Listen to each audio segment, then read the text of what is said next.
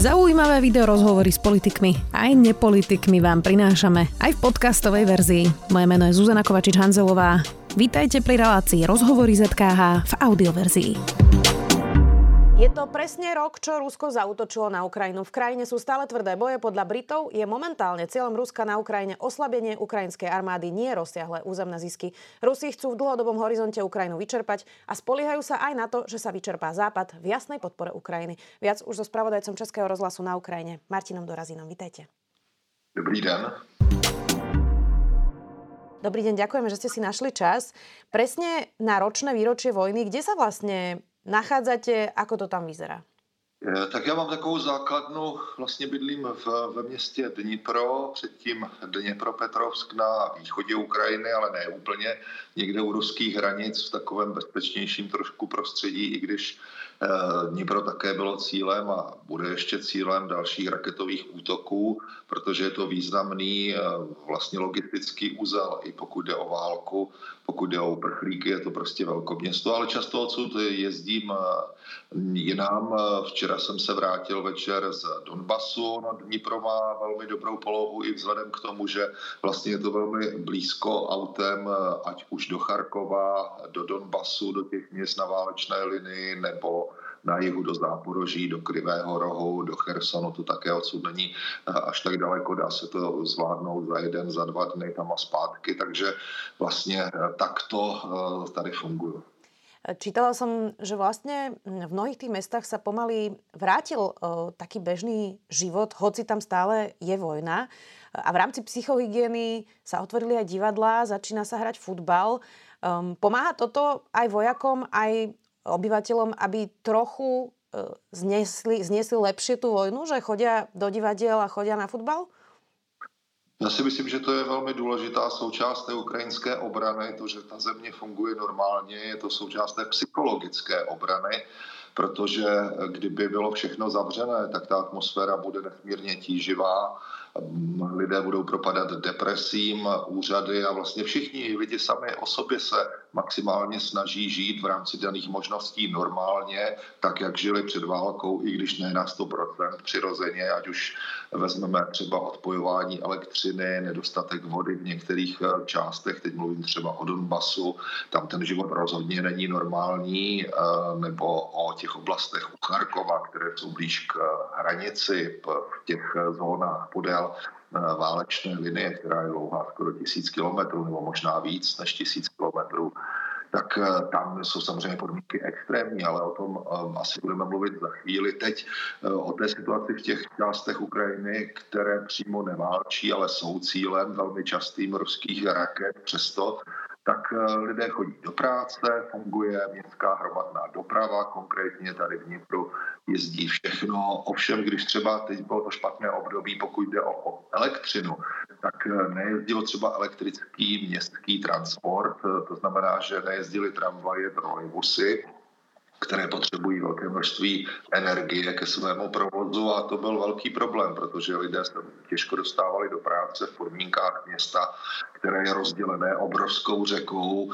Těch mostů tady není tolik, aby se v každém místě dali pěšky překročit. Je to obrovská řeka a pěšky chodit po městě je výlet na půl dne někam. Takže potom ta autobusová doprava byla přetížená, byly zácpy v centru a to město tím bylo poznamenané. V noci se vypínalo, nebo do 12 se vypínalo posetmění osvětlení pouliční. To nebylo moc příjemné, protože lidi chodili s těmi čelovkami, včetně mě, na hlavě, aby viděli, aby nespadli do nějaké jámy, díry, aby je viděla auta, ale ne všichni měli nějaké reflexní štítky na sobě eh, nebo ty čelovky a to bylo strašně nebezpečné, protože auta, tady bylo několik takových ošklivých nehod, kdy auta srazila chodce, protože ho neviděla. Ono, když jdou dva lidé přes eh, ulici a mají čelovku, mezi nimi jsou tři, kteří nemají a pak za nimi zase ji někdo má, tak prostě ty lidi mezi tím ne, nevidíte a ta auta prostě do nich najela.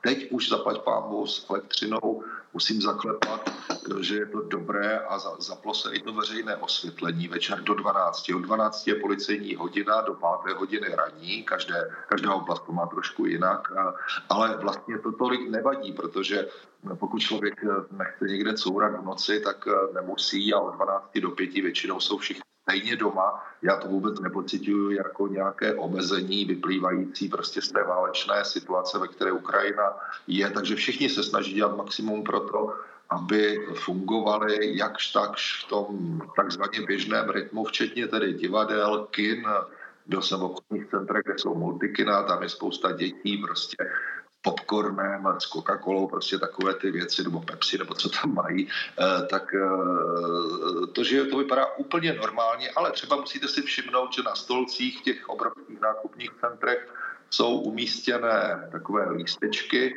v restauracích, eh, kde se dočtete, že nejbližší eh, protiletecký kryt je v podzemních garážích a v těch garážích prostě jsou upravené židle z části těch garáží, jsou tam sedačky, jakoby z kina přinesené nebo obyčejné židle.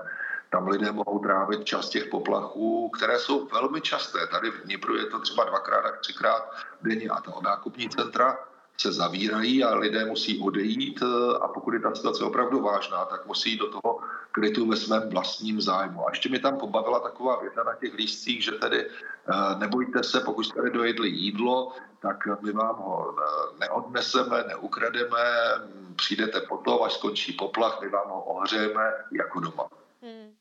Ja som uh, videla na vašom Twitteri, že ste teda sa včera vrátili práve z Donbasu a spolu s armádou uh, ste rozvážali pomoc Um, a snažili ste sa evakuovať nejakých ľudí z ostrelovaných území. Videla som, že po vás aj strelali, že tam bola obrovská zima. Ako to tam teda teraz uh, vyzerá oproti tomu mestskému prostrediu, ktoré ste teraz opísali? Tak to je úplně jiná realita, bohužel tedy realita válečná se vším všudy. Oni nestříleli po nás, oni stříleli po celém městě. Prostě to není tak, že si nás vybrali jako cíl, to tam je prostě neustále, prakticky 24 hodin denně a je vlastně takovým zázrakem, že tam ještě z těch asi 15 tisíc obyvatel v Uhledaru, kde jsem byl, zůstala, zůstaly asi tři stovky, kteří prostě nechtějí odejít a je potřeba jim tam vozit hlavně vodu. Eh, on tam sice vrt je třeba. Já jsem byl v jedné škole nebo v takovém nějakém zařízení podobném a tam eh, vyvěrá ze země z nějakého prasklého potrubí pitná voda, která ještě je tam někde pod tlakem, dál už není prostě Eh, tak tam si lidé eh, chodili nabírat tu vodu do plastových nádob, ale ono je to třeba přes půl města a jenom když se vydáte za rok, eh, uděláte 10 kroků, tak to znamená smrtelné ohrožení a to bez jakékoliv nadsázky. Mně říkal člověk, no tak včera soused odešel, a vrátil se bez ruky, protože mu to utrhlo ruku prostě.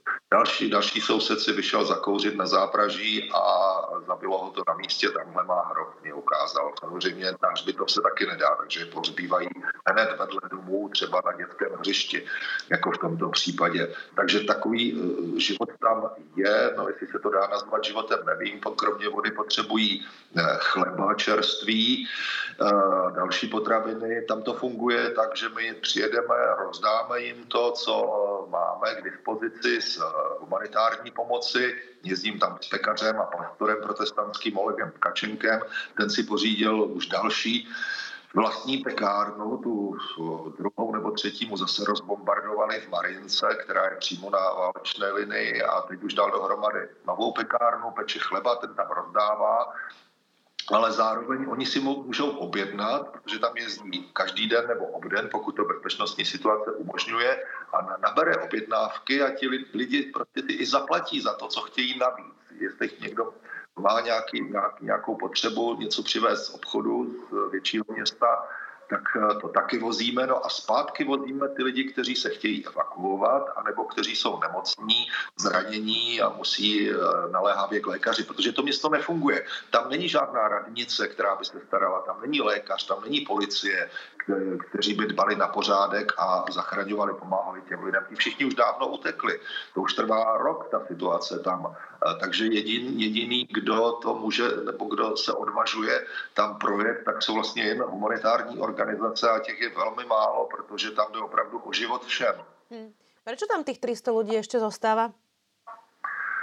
My se jich pokaždé ptáme, už jsou to vlastně naši známí, kteří i v té neuvěřitelné situaci nás třeba zvou eh, na boršč nebo nám chtějí udělat čaj, kávu eh, i v těch podmínkách nuzných ve sklepě, ve kterém už teď žijí. Nikdo už nežije v bytě, protože ty byty buď jsou eh, vybombardované, nebo schořely, nebo jsou prostě vysoko v horních patrech a to je opravdu sebevražda tam zůstává. Takže už se postupně všichni se stěhovali do sklepů, zařídili si je jako byty, v podstatě mají tam kamínka, eh, jsou tam na dlouho, někteří z nich eh, jsou takzvaní výtači ruského světa, i takový tam jsou, kteří prostě čekají, až přijdou rusové a vrhnou se jim kolem krku, ale těch není moc.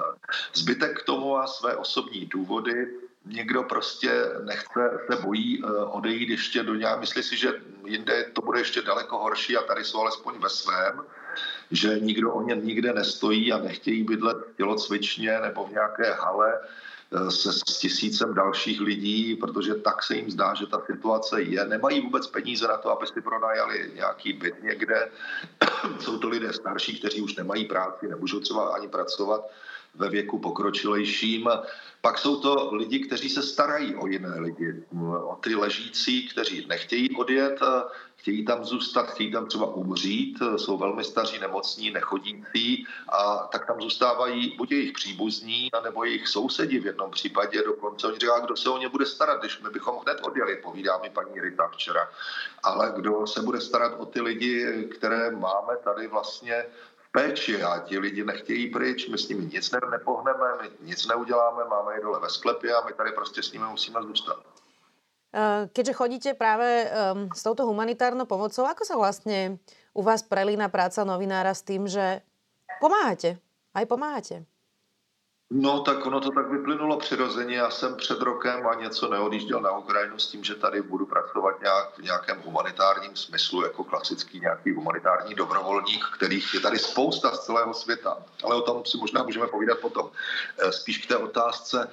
Ono to tak přirozeně vyplynulo, protože jednou z mála možností, jak se tam vlastně bezpečně jí dostat do těch eh, válečných zón přímo na linii, kde se střílí, jsou ty humanitární organizace a my už jsme vlastně dlouho spolupracovali právě třeba s Olegem Tkačenkem, ale i s dalšími lidmi, kteří žijí v Donbasu například eh, už od roku 2014, když ta válka začala. A tak se z toho vyvinulo takové to, že oni nás berou sebou, my tam děláme svoji novinářskou práci, eh, děláme tam ty reportáže, mluvíme s lidmi, fotografujeme, natáčíme materiály a zároveň prostě, když je potřeba, tak musíme pomoct, nebo musíme, nemusíme, ale eh, člověk nebude eh, tak stát eh, nečinně a dívat se, když je potřeba velmi rychle vynosit vodu, nesmírně rychle prostě těm lidem rozdat pomoc a jedna další místo, protože oni nemůžou po tom městě se pohybovat bezpečně, pěšky, nechránění. Oni nemají vesty neprůstřelné jako my, oni nemají přilby, oni jsou absolutně jakoby holí před těma ruskýma raketama, které jsou o pár set metrů dál, eh, jenom jejich pozice, možná kilometr za městem a střílí to prostě křížovou palbou Ukrajinci a Rusové přes město a hodně z těch střel právě dopadne do těch obytných domů, do těch paneláků. No, je to takové velké sídliště. A e, proto my jezdíme po tom městě v tom obrněném bankovním autě, eh, které zapůjčila nebo prostě věnovala některá banka evropská abychom byli aspoň trošku chránění. Ono při přímém dopadu to stejně nepomůže. Žádné auto pomůže, nepomůže ani tank pomalu. Ale e, trošku to chrání před těmi úlomky, e, chrání to před odraženými střelami, před nějakým padajícím zdivem. Prostě to panceřované auto, které může tu základní ochranu poskytnout a my se díky tomu můžeme pohybovat po tom městě tak, jak ti lidé nemohou. To, čo za ten posledný rok rezonovalo najviac, je e, odhodlanie Ukrajincov.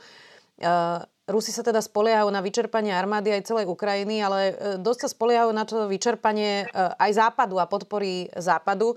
Ono pri tom ročnom výročí aj na Slovensku, myslím si, že Česko v tom nebude asi inak, sa veľa hovorí o tom, že my sme teda unavení z tej vojny. Um, ako sú na tom Ukrajinci? Ako je na tom morálka a nálada na Ukrajine? Lebo už to je tak zvykom, že Západ si tak fňuká, ale tá vojna je tam.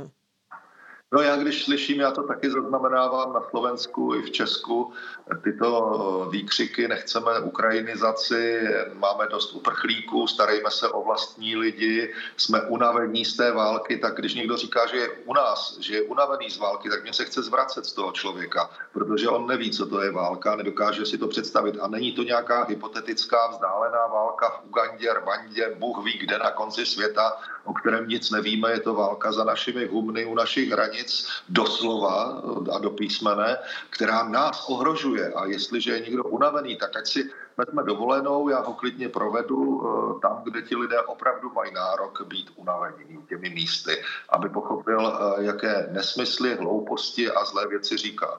Hmm. A Ukrajinci ještě nejsou unavení?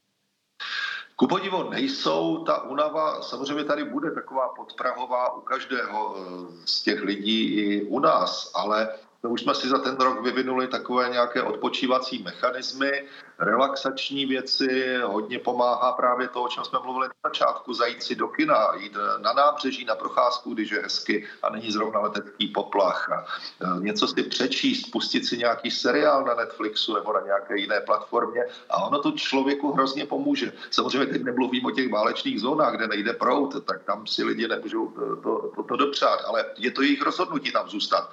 Úřady je permanentně vyzývají k tomu, aby odtud odjeli vlastně a nevystavovali sebe a své zachránce a ty humanitární pracovníky zbytečnému riziku. Ostatně i ty vojáky, kteří mají trošku svázané ruce tím, že tam neustále žijí civilisté, tak ta armáda ani ukrajinská nemůže se bránit tak, jak by potřebovala protože musí brát ohled na životy těch civilistů taky. Oni to komplikují, ale je to svobodná země, prostě není to diktatura, kde prostě by někdo přijal, naházel ty lidi na valník a odvezl je pryč.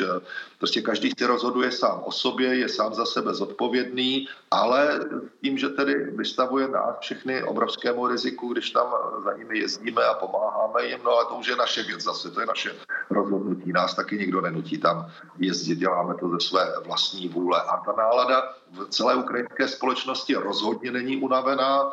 Naopak eh, společnost neupadla do letargie, natož do deprese. On každý ten ruský útok to Ukrajince spíš eh, zoceluje, eh, protože si velmi dobře uvědomují, že to nesmí jít zdát a nesmí jít na žádné kompromisy s Ruskem v podobě nějakého příměří. To by nic nevyřešilo, naopak by tu situaci, myslí si, spousta lidí, se kterými mluvím, eh, mnohem zhoršilo, protože Rusko by získalo oddechový čas, dokázalo by si zajistit nebo vyrobit další zbraně a poté přestávce, potom nějakém příměří by začalo znovu nebo by postupovalo dál a e, je potřeba to ukončit co nejrychleji. Prostě jak říká prezident Volodymyr Zelenský, e, každý den ruské války to jsou tisíce, tisíce zmařených lidských osudů pro nás a v našem zájmu je prostě tu válku co nejrychleji ukončit, ale ne za každou cenu.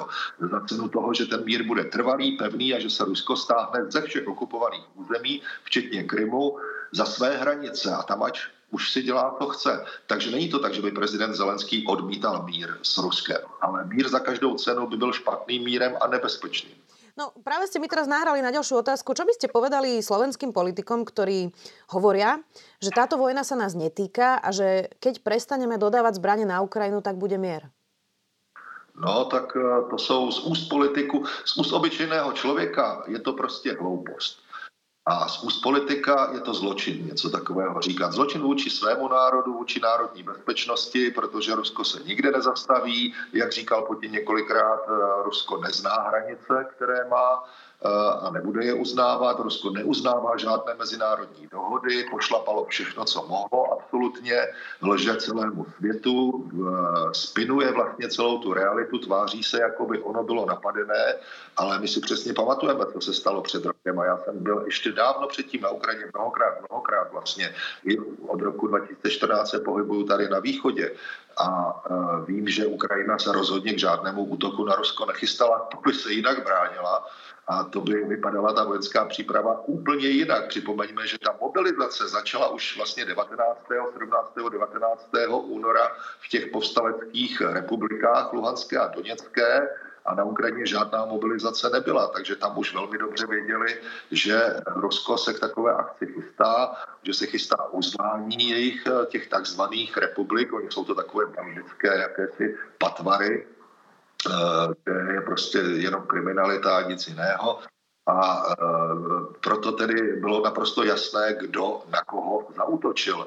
A jestli si myslí někdo, že tedy Rusko tím skončilo a že prostě se uklidní, když mu dáme Ukrajinu, tak e, je to ne hloupost, je to zločin něco takového říkat. Ako vás osobne zmenil rok vo vojnovej zóne? Asi to nie je úplne jednoduché. Človek určite má stres, vlastne 24 hodín denne. Dá sa zvyknúť na vojnu? Určitě se dá zvyknout, když už eh, máte nějakou předchozí zkušenost. Každá válka má svá specifika, tahle válka je jiná tím dopadem, rozsahem, záběrem, který jsme nečekali v takové míře, tou barbarskostí, brutalitou až bestiálním, jakýmsi zvířecím, eh, zvířecí animozitou a něčím takovým, s čím jsem se setkával jen eh, v zácně. Vždycky ta válka měla nějaké jiné důvody, ať už na, Jugoslávii, kde samozřejmě taky byly bestiální věci, ale tam to má své kořeny, jakési pochopitelné staleté nenávisti, vyvražďování těch etnik, která tam žijí. Podobně například v Libii to také byla jiná válka, protože to byla válka to bylo povstání proti diktátorovi Kadáfímu, proti tyranovi, který zabíjel lidi, a dělal, dělal strašné věci nejenom v Libii, ale i mimo ní. Se střelil letadlo a podobně, financoval veškeré teroristické organizace eh, v těch zemích, které považoval za zpřátelené, chtěl se stát králem Afriky, byl to prostě blázen. Tady máme co dočinění s chladným, cynickým eh, přístupem Vladimíra Putina, který žádné emoce na jeho nedává, eh, protože žádné nemá. A eh, ta válka byla dopředu dlouho připravovaná a ta ujišťování, ať už mluvčí ministerstva zahraničí Zacharové nebo Putinova mluvčího Pěskova pár dní před zahájením té obrovské invaze, že nic takového v Rusko, Rusko nemá v plánu, že Rusko je míru milovná země, která nikdy na nikoho neutočila, vedla jenom obrané války, tak teď vyznívají eh, naprosto surrealisticky ve světle toho, co se stalo o pár dní potom, o pár dní poté, jak ti lidé lhali celému světu do očí. To je nesmírně zákeřná země, která je schopná opravdu všeho i doslova utratit své vlastní lidi v zájmu nějakých eh, imperiálních ambicí. To bylo v ruských, historii, v ruských dějinách eh, několikrát, ale teď je to v obrovském počtu. Rusko není napadené, nebrání se a má k dispozici nesmírně nebezpečné zbraně. Veľvyslanec eh, pri NATO, slovenský veľvyslanec pri NATO Peter Bátor povedal, že ak by Západ eh, dodával Ukrajine pomoc a zbranie tak rýchlo ako krajiny Strednej Európy, že Ukrajina už mohla byť ďalej, mohla byť na tom lepšie. Súhlasíte? No určitě to vždycky je lepší mít víc zbraní než méně zbraní a určitě letos mohlo být jinak, ale eh, děkujeme alespoň za to, protože Putin vlastně teď vede válku o e, myšlení, o mozky lidí na západě. On e, pochopil, že Ukrajince nezlomí, nepodařilo se mu to za rok, a těžko se mu to podaří teď v dohledné době. On teď hraje tou kartou právě toho západního veřejného mínění velmi dobře, jako cynik, ale inteligentní si uvědomuje, nakolik je tam důležité právě veřejné mínění pro tamní politiky, pro západní politickou scénu, že ji může rozkolízat že ji může ovlivňovat, že může vyvolávat eh, to, co právě se teď děje, že mnozí říkají, a už tím skončeme pro boha, ta Ukrajina už nás unavuje, to je přesně to, co Putin chce. Někteří politici to říkají z vlastní hlouposti, jiní to říkají, protože třeba jejich strany Putin přímo nebo nepřímo financuje. To víme v případě spousty evropských stran, to se naprosto prokázalo. Konkrétně v případě Marine Le Penové, která, kterou Putin financoval přes první českoruskou banku, tak kvůli tomu zkrachovala. Říkám to, protože tam měl účet té bance a vím přesně, o co tam šlo. Eh, a ta, taková je situace v dalších a dalších politických, víceméně extremistických eh, stranách. U nás, no v České republice, možná také na Slovensku, jsou takové náznaky, ale i v zavedených demokraciích je to obrovský problém. Eh, takže Eh, říkat takové věci je z úst politiků krajně nezodpovědné a je tam podezření, že opravdu jsou financovaní Kremlem a že tedy šíří tu ruskou propagandu zaměřenou na rozklad tamní společnosti. Veľa sa teraz hovorí, že by mohla prísť Ruska v najbližších týždňoch ofenzíva ešte pred uh, ďalšou dodávkou útočných zbraní uh, zo západu, že aj na výročie vojny by mohol prísť nejaký ďalší útok z Ruska. Je tam teda cítiť nejaké napätie, nejaké ticho pred burkou? Príde ofenzíva? No, ze zkušenosti vím, že Vladimír Putin nikdy neudělá to, co se od něj očekává, ani v tom dobrém, ani v tom zlém smyslu. On vždycky sází na to, co je jeho nejsilnější kartou, jeho trumfem, a to je moment překvapení, který použil nesčetněkrát. Vždycky udělá to, s čím nepočítáte. A tady se s tím tak nějak trošku jako plánovalo, počítalo. Bralo se do úvahy, že Putin, který má rád data, eh, rád má takový ten symbolismus děsivý, eh, něco uspořádat, tak zatím musíme zaklepat, teď to natáčíme, že jo, vlastně je eh, krátce popolední místního času a zatím nic takového nebylo, byly vzdušné poplachy, ale já si nemyslím, že Putin teď zrovna v této chvíli něco rozpoutá, protože Ukrajinci jsou na to připravení a ztratil by tím vlastně ten efekt eh, toho překvapení, toho zaskočení. Ale není vyloučeno, že to začne v noci ráno, zítra, prostě kdykoliv, kdy eh, ta ostražitost bude menší. Hmm. Záverečná otázka. Ja viem, že eh, nemáte vešteckú gulu, ale preto sa to spýtam. Ako bude vyzerať rok, rok 2023 na Ukrajine? Bude to rok víťazstva? No, já nemám uh, křišťálovou kouli, ale mám tady kávu a můžu věštit z kávové sedliny. To se taky dá docela dobře. A e, já teda tam ještě sedlinu nemám, takže ta věžba asi nebude úplná, přesná, e, tak, tak to tak berte, protože e, nikdo neví, co bude dál. Ukrajinská obrana je stále silnější, pozemní útoky se jakž takž podařilo zastavit, bude moc záviset na trvalém přísunu a stabilním nepřerušovaném eh, přísunu logistickém, to znamená stabilizace těch logistických toků v podobě dodávek munice k těm zbraním, které už Ukrajina má.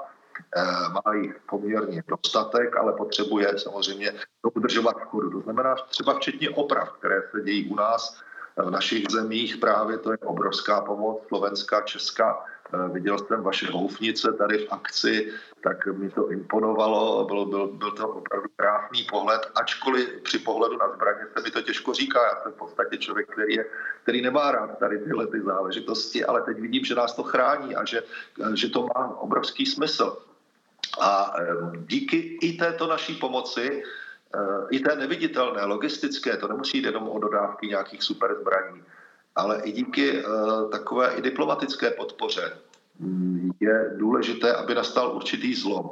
Moment, eh, ve kterém už bude jasné, že ta válka eh, se nebude rozšiřovat, že může skončit, jestli to bude letos v létě, jak předpokládají někteří ukrajinští analytici, to je možná přání otce myšlenky, nebo to potrvá ještě další zimu, ale už abychom byli na té, na té cestě, kterou Ukrajinci začali v Chersonské oblasti, v, nejdřív tedy v samozřejmě okolí Kijeva před rokem, v Černígovské oblasti, Slumské oblasti a posléze v Charkovské, že začnou ty Rusy postupně vytlačovat, tak eh, budeme vidět, že už je to na dobré cestě a už možná ten konec tunelu uvidíme.